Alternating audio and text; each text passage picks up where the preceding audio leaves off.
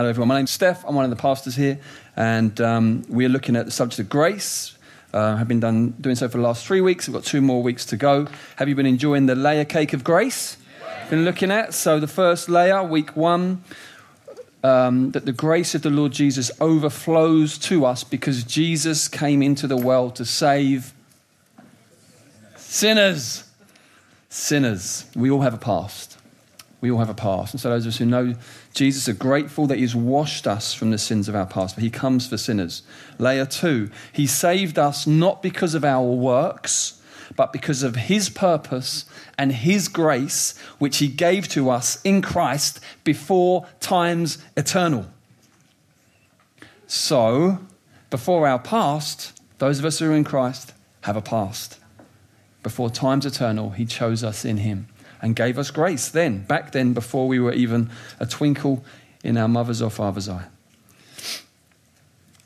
Third layer the grace of Christ Jesus towards us empowers us to be able to speak of Jesus, believe the promises of God, and stand firm against the enemy. So we're looking at the, where grace comes up in the letters of 1 Timothy, 2 Timothy, and Titus. And um, today we're on to Titus. We're going to look at chapter 2 of Titus. It will come up in a moment. The context is, is that Paul is uh, writing to a man called Titus that he's uh, sent to Crete. And um, Titus's job on Crete is to move from town to town where churches have been established and to straighten things out if, if, if it's going a bit funny and to establish good local leadership on that island. So that's what Titus is doing in Crete, and Paul is writing to him and instructing him how to do that. And just before the, today's passage, he's been talking about the way that people should relate to one another, particularly older men, older women, younger men, young women, because the church, the primary illustration for the church in the Bible is that it's the family, the household of God. And so, how we learn to relate to one another as brothers and sisters, and we relate to older brothers and sisters, younger brothers and sisters, spiritual mums and dads, and sons and daughters in the Lord is really, really important. Um, and Paul gives some good time to that. So that's what he's that's what he's just spoken about. And then we get to verse eleven of chapter two, which uh, if we could have the slide up, please. Rebecca we'll we'll read that. He says, "For the grace of God has appeared, bringing salvation for all people." Training us to renounce ungodliness and worldly passions and to live self controlled, upright, ungodly lives in the present age, waiting for our blessed hope, the appearing of the glory of our great God and Saviour, Jesus Christ. Jesus is God our great God and Savior Jesus Christ, who gave himself for us to redeem us from all lawlessness and to purify for himself a people for his own possession who are zealous for good works. Father, thank you for these words and um, thank you, Lord. I just do sense over this week that you've been really stirring some particular elements of this passage. And I, I thank you that you have a plan for these words today, that you really want them to go home you really want these to land in the right spot. And so I do pray for help in that. And I pray for all those that are listening, Lord, that you'd give them ears to hear what you're saying. Um, just pray for your mercy over this time, Lord. Your mercy. All aware, Lord, that we are flawed. I'm a flawed speaker and we're flawed listeners. So please help us, Lord, to really get to the heart of what you're saying. Amen. Amen. The grace of God has appeared. It's appeared, it's shone out. That's kind of the idea behind the word. It's where we get our word epiphany from. That, wow, that's shining out. The grace of God has shone into a dark world. The Bible says, talking about Jesus' is coming, that the light has shined in, has shone in the darkness, and the darkness has not overcome it. So Jesus coming into the world is the light, coming into um, a system that has become darkened darkened through rebellion, darkened through sin, darkened through our own kind of willful ways and evil desires that the, the whole world lies in darkness. The Bible says, but Jesus, the light of the world, shone in. And, and Paul is saying, the grace of God has appeared. He thinks of the coming of Jesus and he says, the grace of God. You see the grace of God in the coming of Jesus Christ. He's, he's come in, he's appeared. Um, and as he goes on, it becomes clearer and clearer that the grace of God is something that is personified. We mustn't, it's always tricky with words like love and grace because we kind of have our own understanding of what they mean, right? And then we can read that understanding onto the text. So someone says God is love. If you've, un- if you've got your own understanding of what love is, you can say, okay, therefore God is like that. Da, da, da, but really, what you're doing is you're saying love is God. You're saying my view of love, that's what God's like. No, no. God is love, and then what we read about God shows us this is what love is. You see the difference? We mustn't bring our own kind of definition of what words mean and say, oh, that's what God's like. No, no, no. God is, God is, God is love, and this is, what, this is what it looks like. The grace of God has appeared. This is what it looks like Jesus. So, so when Jesus says things like, Come to me, all who are weary and heavy laden, and I will give you rest, rest for your souls, that's the grace of God. But actually, also, you know, when he says things that are a little bit harder to hear, that's also the grace of God. It's God's grace. Even though it can come across and it feels more like judgment, actually, when God says harsh things and tough things for us now, it's to rescue us from going down the wrong road so that we can live in the good of his heart for us. That, that's his heart. When he's, so when Jesus sort of says, you know, if you, don't, if you don't take the things you do wrong seriously, if you don't take your sin seriously and repent, then, then, then that's going to lead you to the outer darkness. You're going to be cast into the outside. You don't want to go there. That's the grace of God. That's Jesus saying, We've got to talk about this. Where, where you're living, that goes somewhere. We want to rescue you from that. And it's like if no one ever says anything when someone's walking down the wrong road, it's not really loving. It's not really gracious, you see. So even when he speaks in these things that are hard to hear, that's the grace of God to us. It's wow, the grace of God has appeared, and he's not willing to just let us walk off cliffs.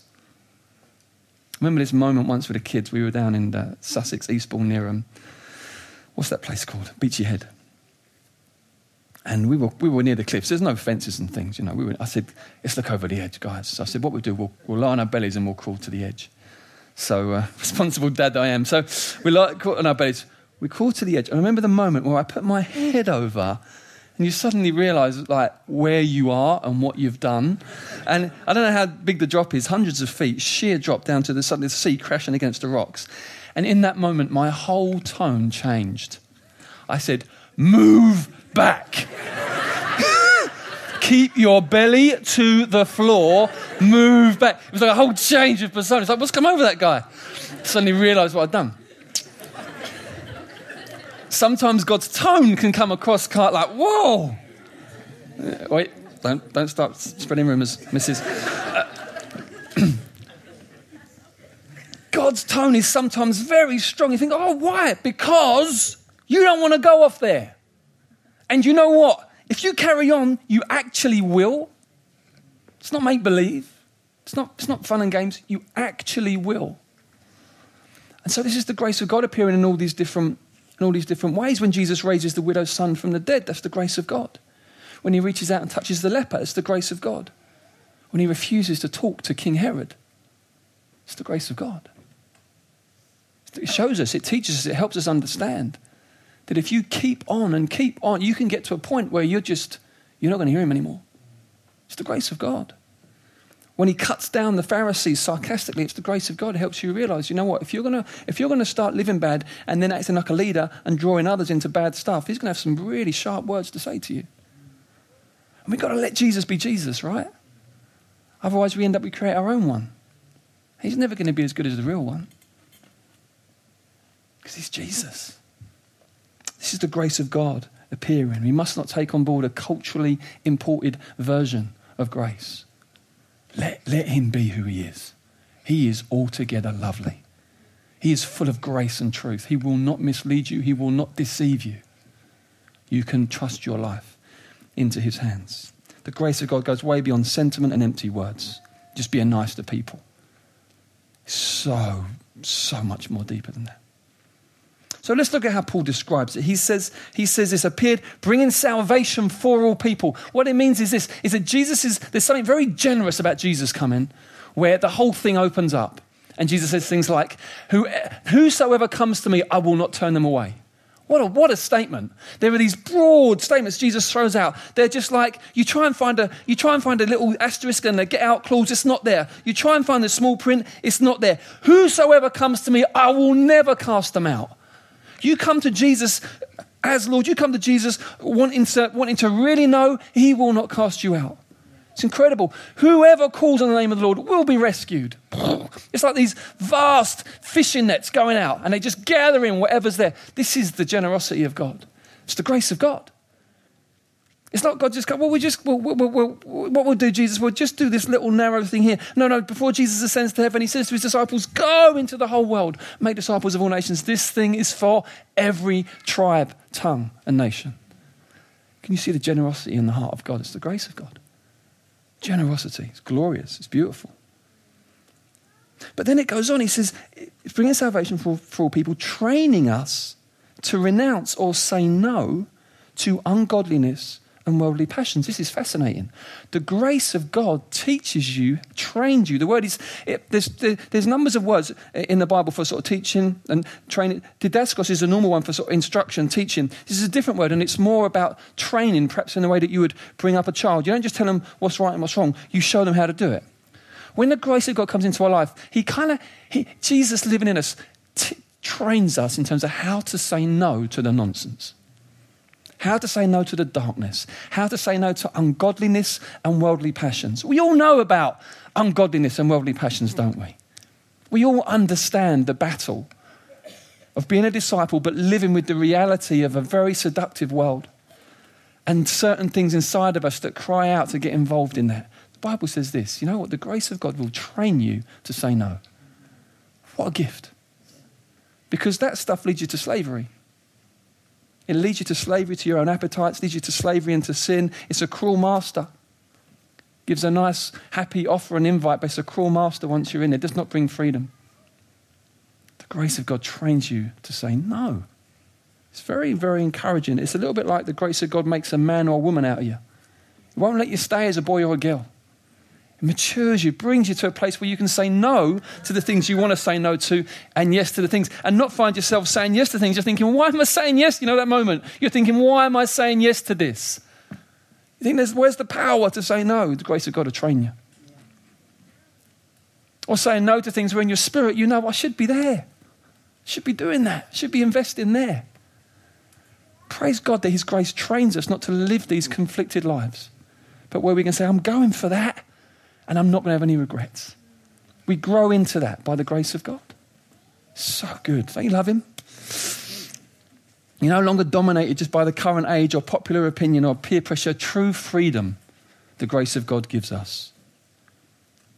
He goes on, he says, He trains us to live self controlled and upright and godly lives in the present age. This whole, this whole sort of, uh, how can I describe this privileged calling of being salt and light, of bringing that flavor of Christ wherever we go where Jesus says, I'm the light of the world.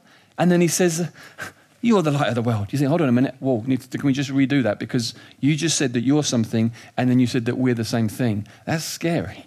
How does that work? Jesus said, This is my destiny for you. I've not just come to show you how amazing I am, I've come to, I've come to infuse your life with my presence so that you can, you can become to this world what I am to it. You think, wow. That's what the grace of God does. This is the power of the gospel, folks. Please hear this. Please understand. This is the power of the gospel. This is supernatural. This is God at work. And if, if you will engage with this, you watch what God does. You know, I, I can't quote this as well as it was originally quoted, but hopefully the sense, sentiment will come across. A Christian leader was making a comment on how people are often sort of saying things like, well, I, just, I don't know the presence of God in the way that I would like. I want to know more of the presence of God. And his comment was this, like, he said, I wonder if God wants to know more of our presence. I wonder if actually it's not so much about that, but it's about how present are we to Him? How present am I to Him? Mind, soul, emotions, will, body, how present am I to Him? I found it a very helpful challenge, very helpful because I thought, do you know what? I'm not, I'm not going to fall into that thing of somehow he's, he's not doing quite what he said he is. Because you know what? There's, there's so many things I could just list off to you about my approach, which could do with some work. Why don't I just do that and watch his faithfulness? He's so faithful. Draw near to God and he will draw near to you. Jesus said, Abide in me and I will abide in you. It's not that he's, he won't take initiative, but he, Jesus draws us into this two way relationship where we're rescued from this passivity. He says, Come I want, I want us to run together, I want us to walk together. And so, us showing willing, us being present to Him in that way is actually vital for that relationship to actually mature. You know what our destiny is, right? We're, the, we're going to be the bride of Christ. Imagine an awful situation in a marriage where it just felt really one way husband was always dragging the wife along or thinking, man, there's nothing coming back here. It's just, just like, it feels so passive. What an awful idea. In a healthy marriage, you want there to be this wonderful, in, this dynamic interplay where both are bringing all that they are into this relationship and making it work. I mean, it's the wonder, isn't it, of, of relationships like that. And uh, other relationship, dynamic friendships where you feel like this isn't just one way. God, God steps in when we're dead and raises us from the dead. But you know, once He's raised us from the dead by His grace, He says, Now you're alive, let's live together. You're not a corpse anymore. I've raised you from the dead by my grace. Let's run together. Let's co labor. Wow. This is the grace. That's what it does. Goes on. Trains us to be patient and expectant because he goes on and he says, waiting for our blessed hope, the appearing of the glory of our great God and Savior Jesus Christ. So the grace trains us in these things to also be, we, we become expectant people brimming with hope. We're looking for his return. We're longing for it. We're praying it in. We're not somehow hoping he won't come back too soon because I've got some really cool stuff lined up in the next few months. And any of you relate to that? Or maybe you just don't, no, you don't relate to it because you don't even think about it. The return of Jesus will usher in life to the full, unbridled. Right? All, all, the, th- all the good stuff that we love about life, fully uh, released from the curse of futility, uh, the liberty of the, the freedom, of the glory of the children of God. The Bible uses words like that. All of creation is on tiptoes waiting for that day so it can, we can be liberated into full, full experience of what God's brought for us. It's not some bizarre, disconnected, ethereal thing over there is fullness of life. And we learn to become anticipating in that and hopeful people so that even, even as the challenges of life press in and stuff, we're not, that's not what's at the end of the horizon. We, we, we, we, we taste glory on the end of the horizon. And so then Paul begins to unpack how the grace of God has appeared in this way. Verse 14, we're going to finish unpacking this verse. Who gave himself for us, that's what the first thing Jesus did. He gave himself for us. The, the, scripture that Rich quoted at the end of the praise and the singing. Very, very, you know, someone, oh, Romans 5. Dan, scarcely will do that thing you do. Do that thing you do. Will you become a commentary? Yes, the one. Belt it out, mate. Belt it out. Scarcely will one die, um, die, for a righteous person, though perhaps for a good person one would dare even to die. But God demonstrates his love for us in that while we were still sinners, Christ died for us. Hallelujah! Hallelujah! It's better to carry Dan around than a phone, a Bible on your phone because you keep getting interrupted with the bubble on your phone. With Dan's great. There's no texts coming through. Just say, hey, Dan, what's that verse? We don't really do that. That would, that would be wrong. Um, that's the love of God for you. He gave Himself. You know when someone hurts you and you retract? We kicked and spurned the holy, powerful God of all creation who gives us every breath as a gift, and He gave Himself for us. That's His response. That's the love of God. That's incredible. That is big hearted. That's extraordinary. That's sacrifice. That's costly. That is the love of God. Jealous, pursuing, transforming love. He gave himself for us. Hallelujah.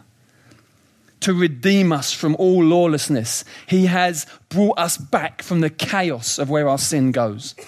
You know, that's where it goes. You get into sin, you end up in chaos. He has redeemed us from all, all lawlessness.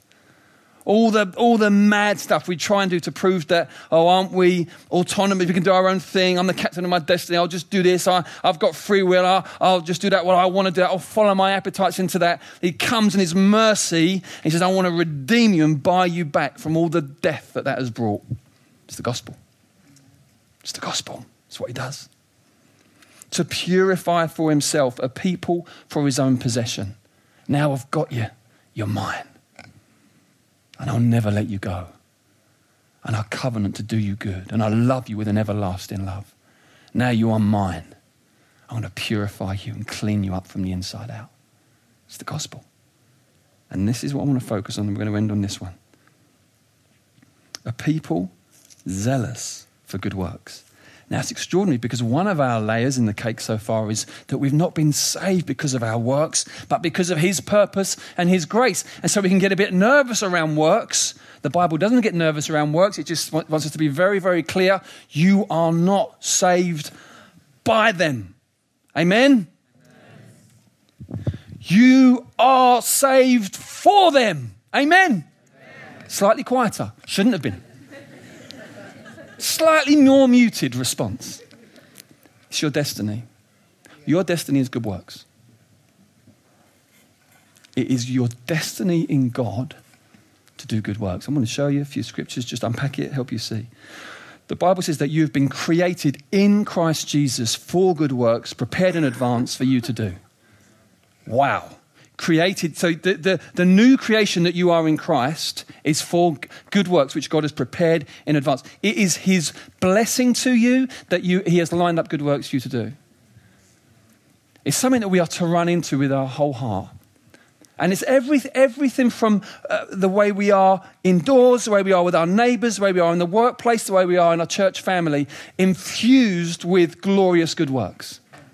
And I really want to preach it today because I, I really want to, I feel the Lord wants to use me to just be like a bit of a, those blower things, people blow, they blow leaves around the street, just to blow out any kind of leaves around good works where you're just a bit like, uh, no, yes, yes, yes, good works. I'll show you some more scriptures.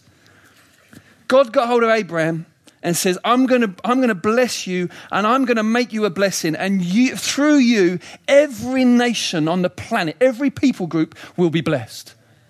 What a promise. And the Bible is clear that the fulfillment of that is through his seed, Jesus Christ. And Jesus Christ fulfills that promise to be a blessing through his people, the church. And so that promise is our promise. We are called to be a blessing to every people group on the planet. That is our destiny, brothers and sisters. That is, that is not to be shrunk back from, that is to be embraced. God has fitted you out to have specific purpose in that. God has lined up your life so that at different seasons that will express itself in different ways, but we are called to be a blessing to every people group on the planet. Wow. Listen to the way the Apostle Peter describes the life of Jesus. I love this scripture. Acts 10, verse 38. He's describing the life of Jesus. He says this God anointed Jesus of Nazareth with the Holy Spirit and with power. He went about doing good and healing all who were oppressed by the devil, for God was with him. Do you like that? What a description of a life. Anointed with the Holy Spirit and with power going about doing good and healing all those oppressed by the devil, for God was with him. Christian, you're called to be a little Christ, anointed with the Holy Spirit and with power, so that you can go about doing. Put those leaves out, doing good and healing those oppressed by the devil. For God's with us. Spirit of the Lord is upon us. He's anointed us to proclaim good news to the poor. It's our destiny, brothers and sisters. It's what we do. Different ways, using different gifts. God puts us in different settings, different contexts. He gives others big profile, others it's very low profile, hidden, but it's all the same thing. And, there's, and the value between it is all the same. It's just about being faithful with what He's given you. That's what you're judged on. You're not judged on whether how many, you know, you're judged on were you faithful with what He gave you. Another scripture James chapter 2, verse 14. Classic. Good old James. It'd be right to hang out with him for 10 minutes, but after that, you'd, you'd need a break, wouldn't you? what good is it, my brothers, if someone says he has faith but doesn't have works? Can that faith save him? Imagine him. You're in Starbucks having a coffee and he started, and you're like, uh, if a brother or sister is poorly clothed and lacking in daily food, and one of you says to them, Go in peace, be warmed and filled, without giving them the things needed for the body, what good is that? So also faith by itself, if it does not have works, is dead. Someone will say, You have faith, and I have works. Show me your faith apart from your works. I will show you my faith by my works. I will show you my faith by my works. NatWest have got a fascinating new uh, advertising campaign, and the, the catchline is you are, you are what you do. It's very provoking. It's very provoking. It's like, wow, lots of biblical truth in here. It's really, it really is quite something. It's quite moving. Um, James says, I'll show my, my faith by what I do. And he goes on to say, you, you say you believe in God, well, the demons believe there's a God. Oops, what's, what's the difference? He gets under our skin, you see, because God wants you to know listen, this is what we are called to do. What, what God is rescuing us from is this God is rescuing us from self obsessed Western secular individualism, which kills the soul and destroys all those around you. God is rescuing you from a Christianity that is bought into that, whereby basically what you do, you're just looking to have a nice, easy, comfortable life, and when you get a spare moment, do something good. Rather than saying, I am destined, I am destined to honor Christ and do good to others. There's an old fashioned acronym for joy, isn't it? Jesus, others, you. Do you believe that? The Bible suggests that's the way to joy. Jesus first, put him first, then others, then you. Do you believe it?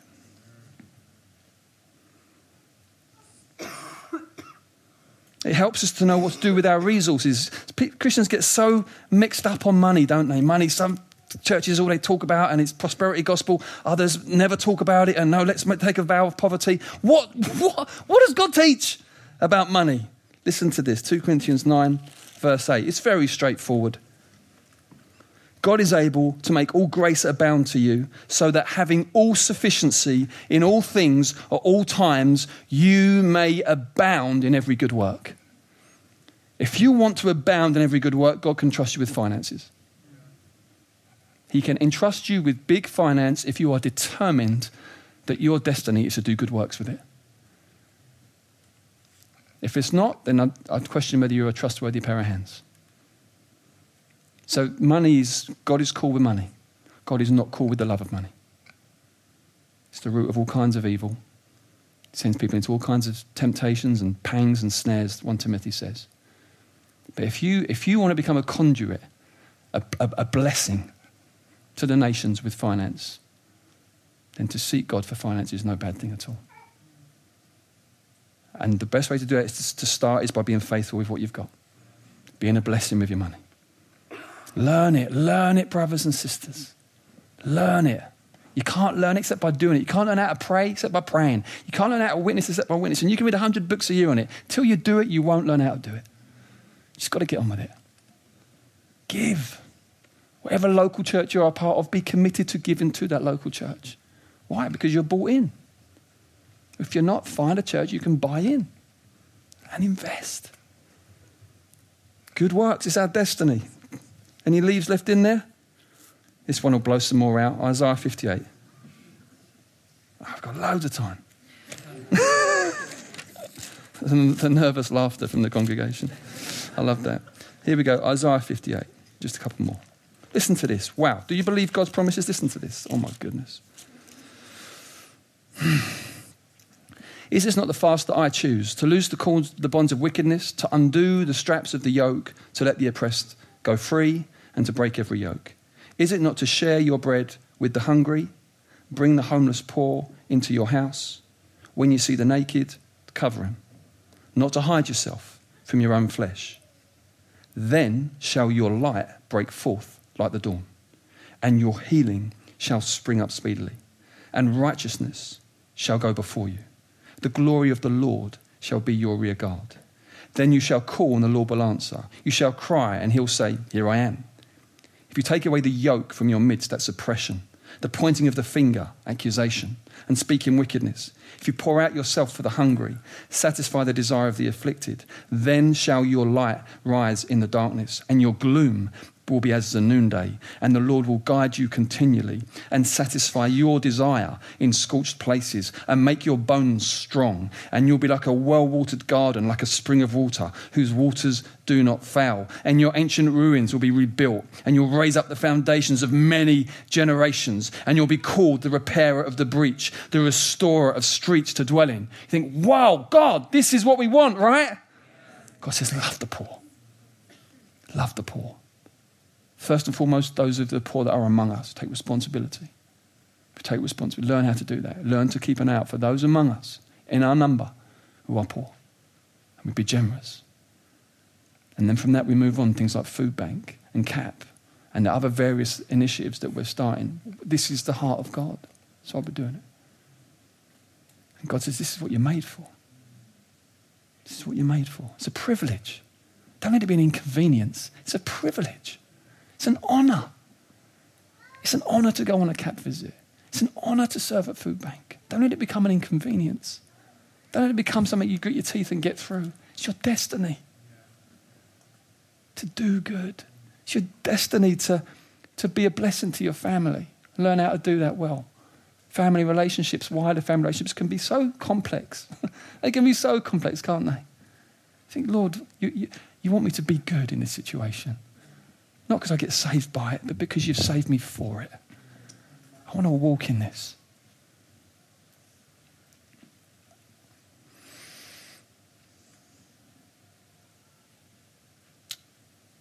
Maybe just one more. Galatians 6, verse 9. Because this one's really just. Do you think it sounds tiring?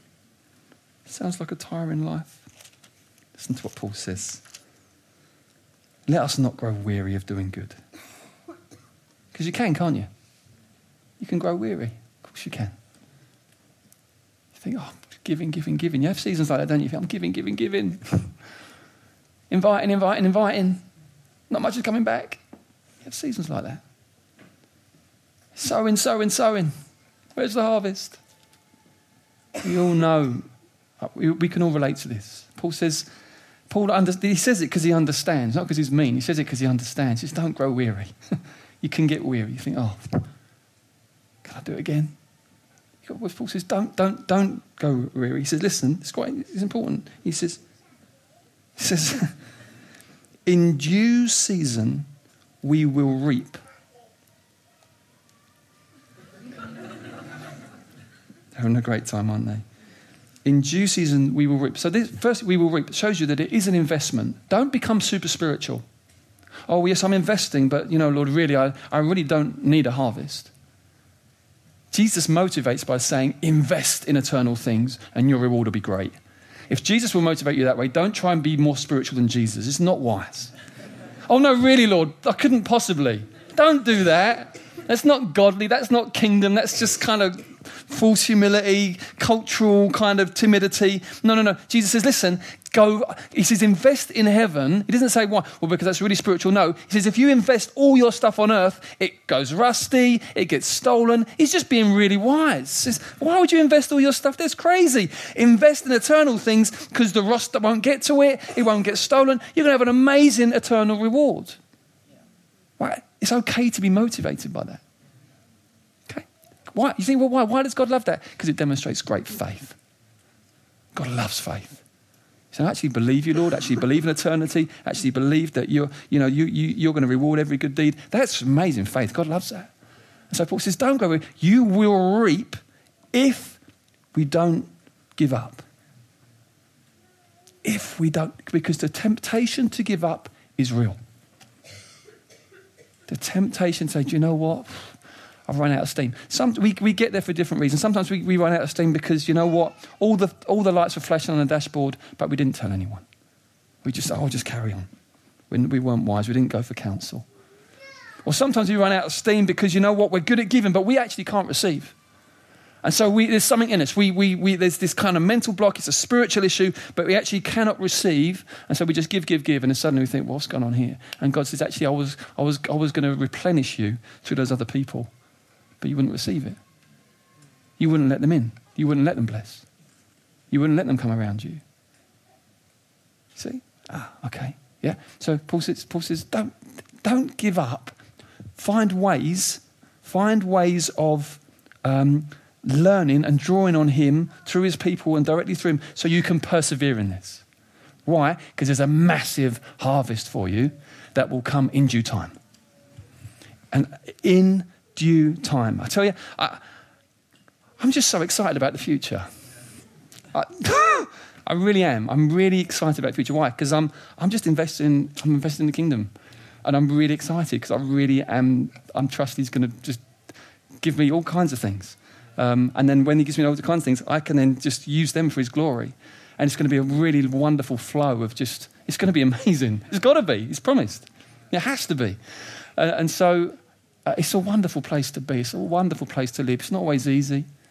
It's not always easy. You have to fight your fights and, you know, you have to, all the stuff. But I tell you, it's a great place to be.